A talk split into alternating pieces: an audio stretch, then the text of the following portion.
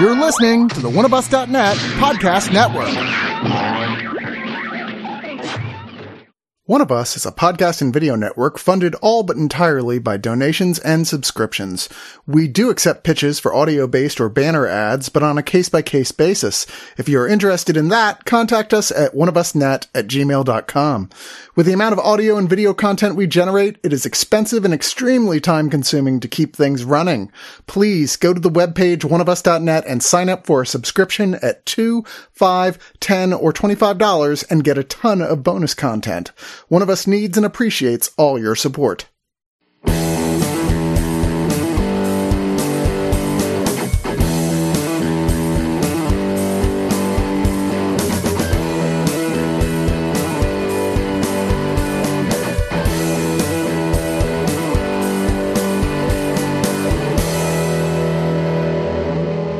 The year was 2010, and the movie came out about a supervillain who ended up changing his ways after finding out how great life was. I'm of course talking about Megamind, but there was another movie that also came out that same year called Despicable Me that unleashed upon the world the Minions. Despicable Me then became the most famous of the two, which is unfortunate in some ways.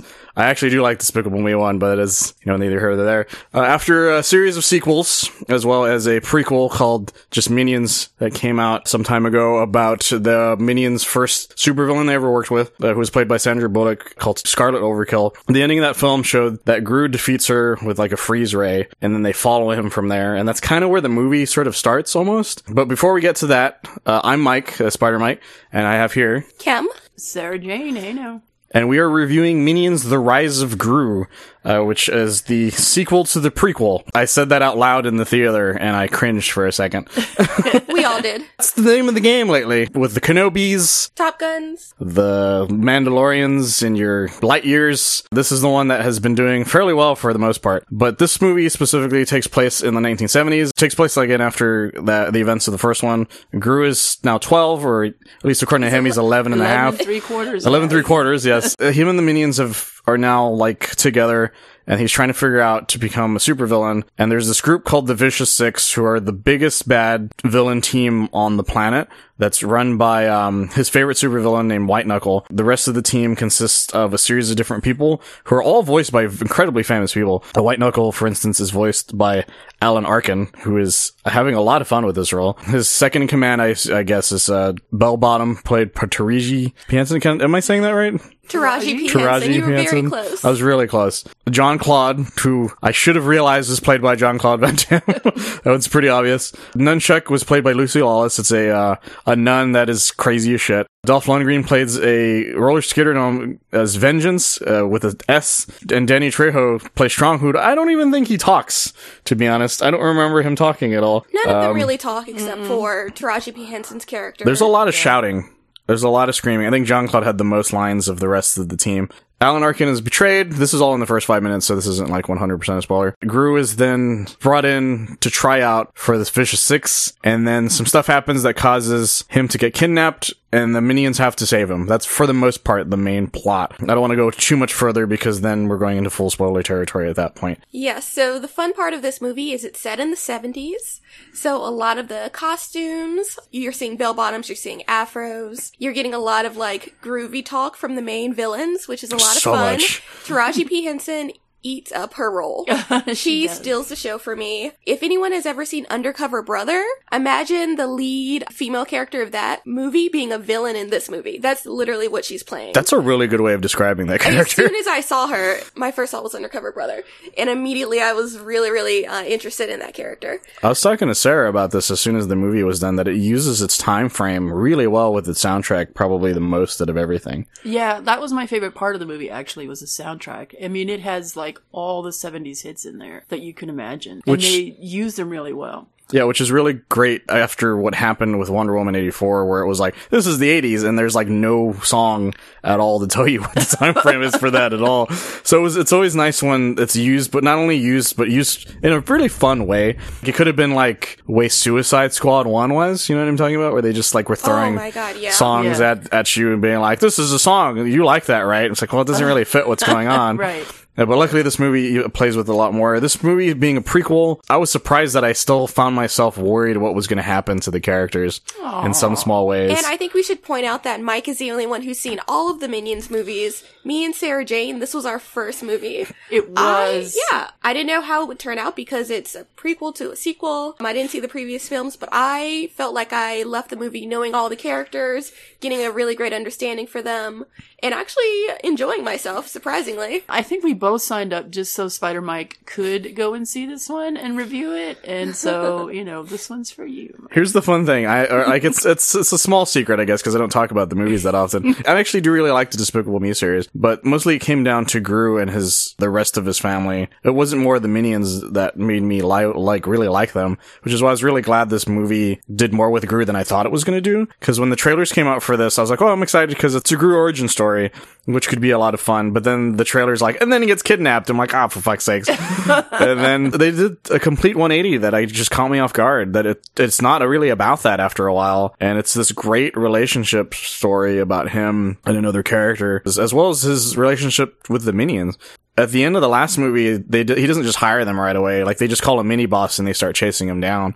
and then the movie explains why they work together. But it makes sense, like as to why he is the way he is towards them. The further it goes on. It was pretty fun watching a cute villain origin story. I feel like you don't see that often. So the movie had a lot of sentimental moments with young Gru bonding with an older villain as like a mentor, and they would often come together and have these really emotional moments while also talking about how they can't wait to do crime and be bad guys. And that was just really funny. But to kind of go off of what Mike was saying as far as how much Gru was in the movie, I felt Gru and the minions had equal screen time because as much as Gru had his whole like villain arc growing into a villain, the minions were becoming better henchmen for him. That was kind of their tale throughout this. So they had to go rescue him and throughout that they meet some interesting characters such as Michelle Yeoh, who believe it or not guys, was playing a martial arts master. Yes, uh, she plays a martial So arts weird. master, Master Chow, which is a very on the nose A little bit, yeah. kind of name. But uh, she's great. She's a lot. She's a lot of fun. Every actor eats up what they're given, and it sells the movie in a way that like a lot of other movies that are like feel like cash grabs will do. They'll make it, and then the actors are just sort of like saying their lines and nothing's really happening. Like for instance, Julie Andrews comes back as Gru's mother and she's just as like fucking disappointed with her son the way she is in the first Despicable Me. Like it works so well because you're just like, yeah, that's that character. Like there's a, a young Nefario, uh, Russell Brand plays him throughout the entire thing.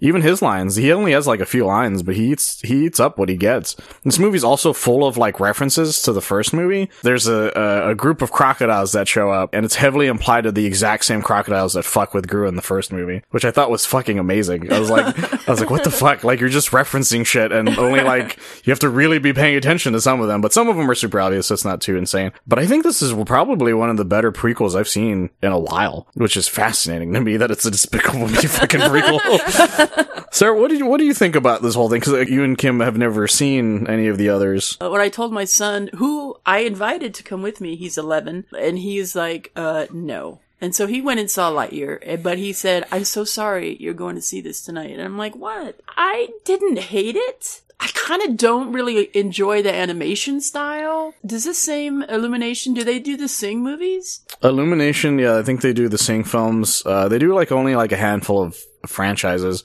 They're currently working on the Super Mario Brothers movie. Ooh. At least the last thing I remember And them hearing. So I had that same thought going into the movie that I didn't enjoy the character animation. It grew on me, I will say that. Grew. I know. Grew. But, um, I thought the backgrounds were done incredibly well. Yeah, those were There, beautiful. um, there's a specific scene where the characters are in a city. They're in San Francisco, and seeing the bridge and seeing a couple of the events that happen in that scene, all beautiful. So I Yeah. thought they did a great job doing the animation for the backgrounds, especially the characters. They were a little bit not my personal preference, but I they grew on me. yeah. yeah, they did the the Sing films and the Secret Life of Pets. Those are their only other franchises, which explains why Despicable Me gets as much stuff as it does. So I didn't enjoy the animation style that much. I didn't really laugh out loud. I was more surprised and I chuckled a couple of times at, I guess, the needle drops and the songs and the way they were using them. I'm like, oh, come on. Because I would never have imagined that they would use like the Rolling Stones at the end That was during surprising. the end scene. I was like, what? I think it helps that the uh, the minions have their own weird language that's like a mixture of Spanish and like a bunch of random and, nonsense. and French. By halfway through the movie, I was like, okay, I actually know what they're saying. Am I weird? yeah, the guy just made up the language on the spot when it first they first made the first movie, and it just stuck. There used to be three voice actors for the, all the minions. Uh, Jermaine Clement did one specific one named Jerry, which I think is the tall one. But then after the first one, he stopped doing it, and then after the second one, the second guy stopped doing the other ones. So now it's just one guy. Yeah, I noticed that when I s- saw the end credits. I was like, wow, all that from, you know, one guy? Because they don't all sound the same. They all kind of have different voices. I think some of them like are slightly pitched in different ways, but Yeah. even then, like they're so distinct. Otto is one is like a bigger, rounder one. He's kind of annoying in the beginning, where everybody's just like, "Oh my god, just shut the fuck up." Is that of one thing. the braces? Yeah, he's one of the braces. Okay. He's like super round. Yeah. Uh, Jerry, I think, is the tall one. Uh, there's Bob. Baby, I think. Uh, yeah, he's With the the baby. different color eyes. Well, actually, Jerry's not in this one, if I remember correctly. It's Kevin's the tall one. Stuart is the one that's kind of, I don't know, he's the wacky one, I guess, is a good way of putting it. They, again, they have a lot of fun with those characters. They use them in ways that they don't get on your nerves the way I thought they would. Despicable Me 3, they all got on my nerves. They were not well used like the way they were in this film or the last film. And Yeah, I completely agree. I mean, I wasn't laughing out loud at their antics, but I was definitely chuckling. And I thought a lot of their scenes were really adorable. They got into a lot of trouble along the way while they were learning to be better henchmen. And throughout all of their little cutaway scenes away from Gru, we learn more about each one of them. Mm-hmm. So me going into the movie not knowing anything about minions at all, literally I left and I was like, oh yeah, that's Bob. He's, you know, the little one and he has two different colored eyes and he knows how to use them. Yeah. And so they were all really built out as characters. and and you mentioned earlier that they gave them all equal screen time, and that's really what makes it work for me. If it was only the minions and like they showed Gru like every now and then, this movie would not work. And I think they knew that going in. But they used so many great musical cues from the original movie. Every bit of the music just sells every sequence. I couldn't help but love even that, and even like the stuff that happens in the the climax. Some of the stuff in the climax is in the trailer, but I'm still not going to spoil it. But involves a fight sequence that I still enjoyed because it became more of an adventure film as it progressed than even I expected. And I thought the finale had enough tension for a children's movie. I was a little bit on the edge of my seat. there were a couple twists and turns that I wasn't expecting. Some elements that maybe were in previous films that I haven't seen, but they brought in more than just science. I'll put it like that. Yeah. And that was a really, um, kind of a wild sequence just to watch. And it wasn't like a Marvel movie ending where it was just two people fighting. There were transformations. There were a lot of different elements. There, they even brought in some Chinese zodiac kind of elements that I, I wasn't expecting at all. And I was really interested in seeing what they were, would do with that. That whole, I guess it was Chinese New Year sequence mm-hmm. in San Francisco was really beautiful. The backgrounds and the fireworks and That was all that. gorgeous. This great moment where there's like a dragon that pops up in in the parade itself that looks really cool and really mm-hmm. well animated. God, man, they did a really good job like making this this parade feel like something that would you could see in real life. Mm-hmm. Like they never go too far into some of the Chinese stuff in a way that would feel weird, if that's a good way of putting it. I think like it was just enough to like pique my interest. And if I was a child, like, Yeah. what, what was, what were they doing there? What is a zodiac? Let me look up some of this. And it was really sweet because we were at a screening where there were a bunch of kids. It wasn't just a mm-hmm. press screening. And the kids that were in there were really enjoying it. I could hear some of them cheering. They were clapping. At the end of the day, when it's this kind of movie, that's what, really what it's all about. Did the evil nun stick out to y'all at all? I felt like every time she showed up, it was hilarious to me because I could not believe they had a evil religious figure in a children's movie who every time she showed up she was like bless you or hallelujah or something. They like went all the way with the She stole every scene she's in. There's a moment where like a bunch of them jump in somewhere and then they leave and they all jump out and then she does this fucking Right? hover out with like a hallelujah type thing happening. I'm like, what the fuck was that? I did laugh at that one, and it did remind me of. There were a lot of things in here, like the Taraji P Henson. She reminded me of like Coffy or a, a movie like that, like mm-hmm. Pam Grier. Like the nun, she reminded me of like a nunsploitation thing. So I was putting a different level on a lot of these characters that probably shouldn't be there. But you know, because it was 70s also. it played with that time frame with the Yeah. way some of these characters were like a lot of them are, are either based on like s- a kind of a classic type archetype villain a guy with a lobster hand is like a claw that's a very classic type of villain but then you get S- vengeance which is that the roller guy and that's like well that's very much like a roller Ro- roller, derby, absolutely. or even like but even the way it was dressed was very much like roller rink kind of look Yeah. too so it was a mixture of that stuff and it really really worked and even the prequel stuff with the characters that show up they're never forced in in a way that makes them feel like they shouldn't be there like steve coogan for instance comes back one of the characters of the anti-villain league and he shows up in the second movie so i was worried that like these characters would be shoehorned in but they're all they're all very much part of the plot in the way they should be to make this work I will say the only character I think was wasted was Danny Trejo. I can't remember one line he said throughout the whole movie. Nope. Uh-uh. I didn't even know he had lines. Like I'm looking at the character he was. He played Stronghold. He's the guy with the big metal hands. I think he mostly yelled and said a couple things here and there that involve driving, if I remember correctly at one point. But that's the thing. I don't remember him having that many lines. Yeah, and we just saw this movie, so the fact that I can't remember anything he did in this movie is pretty bad.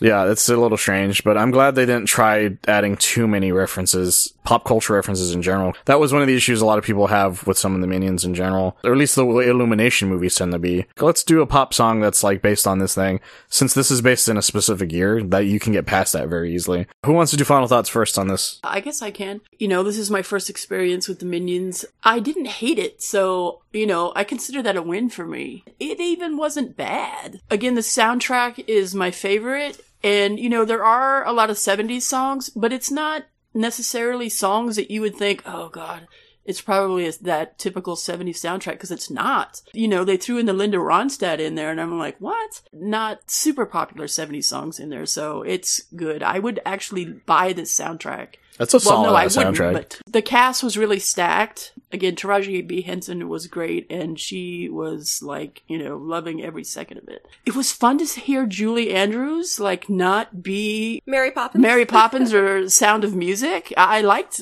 hearing her not be nice. That was Her- nice. His mom character is great in all those films, by the way. I, I highly recommend watching at least the first one because there's a lot of flashbacks to Gru growing up. They they show some of it here where he's just like, "I want to be the best," and she's like, "No, you're not." Like she's constantly putting his ass down, and Right. and but that's why she's so funny. Again, I didn't really like the animation style. The backgrounds were great. I'm gonna give this six pet rocks, which reminded me of Michelle Yeoh and Everything Everywhere All at Once. Shit, I didn't even think about that. Uh huh. I did. I thought Her "What?" whole sequence could But- have easily been in that movie. right. Kim, I was really impressed because going into this, knowing it's the fifth movie, I was kind of expecting a money grab.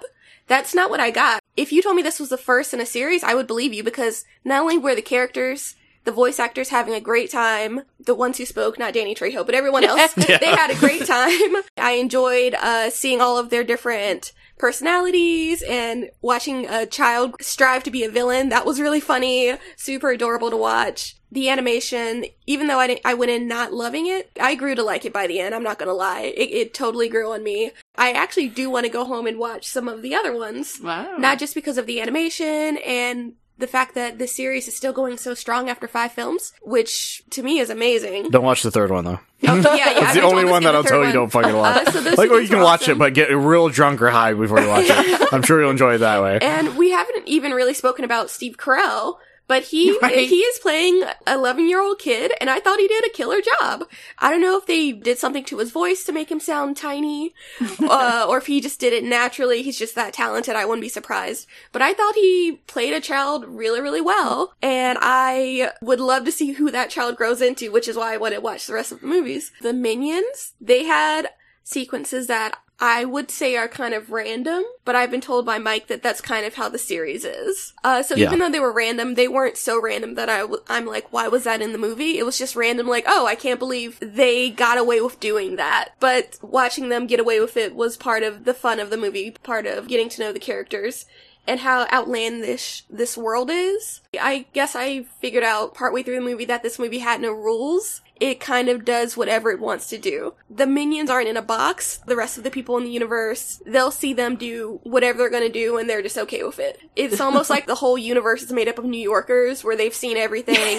These little yellow things walking around don't bother them. The writing was even pretty solid, I felt. Honestly, the way they bounce back and forth between the main storyline with Gru and then the Minion storyline, they float nicely with each other. I never was bored. Granted, the movie was only 88 minutes long, but there was no point when I was like, oh, come on, let's get on with it. Yeah. It, it really flowed nicely. They kept action scenes throughout. Action or like comedy scenes, so it was, it was a really nice flow. I think I'm just surprised at how much I like it, so I'm probably gonna go kinda high. But, uh, I'm gonna give it 6 out of 10 sentient Twinkies. That's pretty good. this is uh, it was a really good time. I'm really glad with how it played out. Again, I was really worried, especially after watching Despicable Me three many many years ago. For one of us, actually, if you guys can find that review, I did it with Ian and Aaron. It was the first time I ever met Aaron, by the way, when we did that review, and we were just shitting on that movie for like 20 minutes, and they were shocked at how much I remembered of the film as we progressed. You could watch Minions.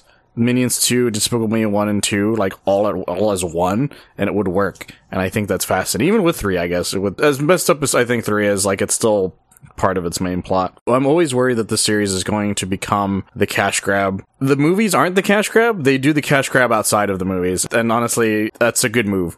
Like they, there's toys, there's boomer memes involving the minions. Like they've sold out, but not in the way you expect them to. And I think that's fascinating. Uh, this movie is a, a testament to how many ideas they still have for this franchise because there's some amazing sequences and some amazing like weird involvement of like weapons in ways that like you would not have thought of kind of thing. I can't recommend this movie enough if you like those movies or if you just want to take your kids to watch something and you, and you want to have fun with it. There's a character that shows up midway as well, played RZA, who's just wholesome. The whole movie is just wholesome at times, and I can't help but be happy about that.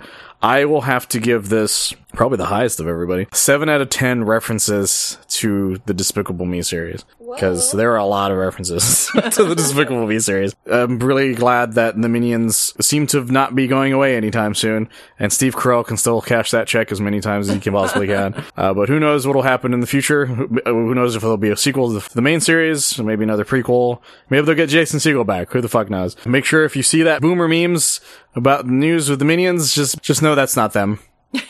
It's- they they don't agree with any of that shit. So all they want to do is hug a fluffy animal and eat a banana.